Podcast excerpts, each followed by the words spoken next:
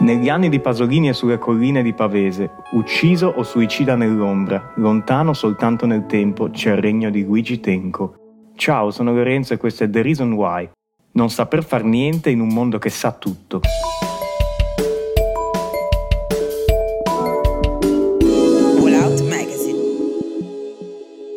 Vorrei provare ad essere un'altra persona, per vedere me stesso come mi vedono gli altri. Vorrei sapere qual è l'impressione che prova chi non sa per nulla quello che faccio e che sono. Quando cammino pensando ai fatti miei, quando sorrido per chiedere qualcosa, la mia paura è che a vedere me come sono io potrei rimanerne deluso. E la mia più grande ambizione? Far capire alla gente chi sono attraverso le mie canzoni, cosa che non mi sembra stia accadendo. Non è accaduto e non accadrà, se posso permettermi. Benvenuti nel suo regno, quello di Tenco, un cavaliere della musica che quando si mostrava in pubblico lo faceva senza spada. Quando canto lo faccio gratis, ma io canto pochissime volte, ci tenne a precisare in un'intervista a Sandro Ciotti all'età di 24 anni. Quattro anni dopo la sua voce fu spenta a Sanremo da un colpo di pistola. Kirk Corsaro, vampiresco e fanciullesco, provò a scalare la montagna più alta del mondo fra la gente che sorride tra lo sfarzo, sugli schermi, a braccetto con il gioco d'azzardo, omologata al morbo del tutti sanno, ma nessuno parla. The Reason Why, murale musicale, proverà senza pretesa ad appendere ogni settimana un post-it sulle porte di casa, con un nome e tante citazioni collegate da salvare nelle storie. Storie da non raccontare, ma semplicemente da ascoltare. Le persone sono di cristallo e l'amore è un colpo di pistola. Lo scrivono Giovanni Truppi e Bruno Arisas, due che negli anni hanno ricevuto premi e riconoscimenti che portano su scritto proprio il nome di Tenco. Lo raccontano quasi meglio gli altri, chi di proposito, chi di sfuggita. È stato il Dracula della musica italiana, sostiene Morgan, che ne ha valorizzato sul palco il legame con De André.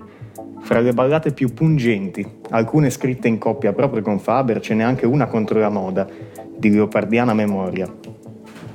Provai ad essere qualcuno, ma sono rimasto nessuno. Provai a diventare un poeta, ma il mondo non ho capito ancora. Altre considerazioni. Il tempo se ne va, le strade sempre uguali, le stesse case. Un giorno dopo l'altro e tutto è come prima. Un passo dopo l'altro è la stessa vita.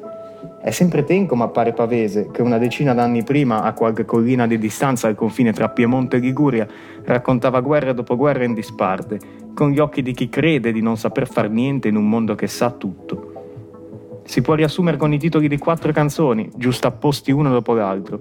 Com'è difficile vivere una vita inutile, una vita come le altre, fra tanta gente.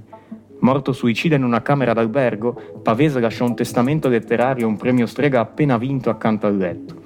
Anche l'epilogo del cantautore sembrerebbe lo stesso, se non fosse che sulla sua morte si dibatte ancora oggi. Chiedetelo a Molteni, Ragone, Guarnieri, Fegatelli Colonna, solo alcuni fra gli scrittori e giornalisti che hanno dedicato parte della vita alla notte fra il 26 e il 27 gennaio del 1967.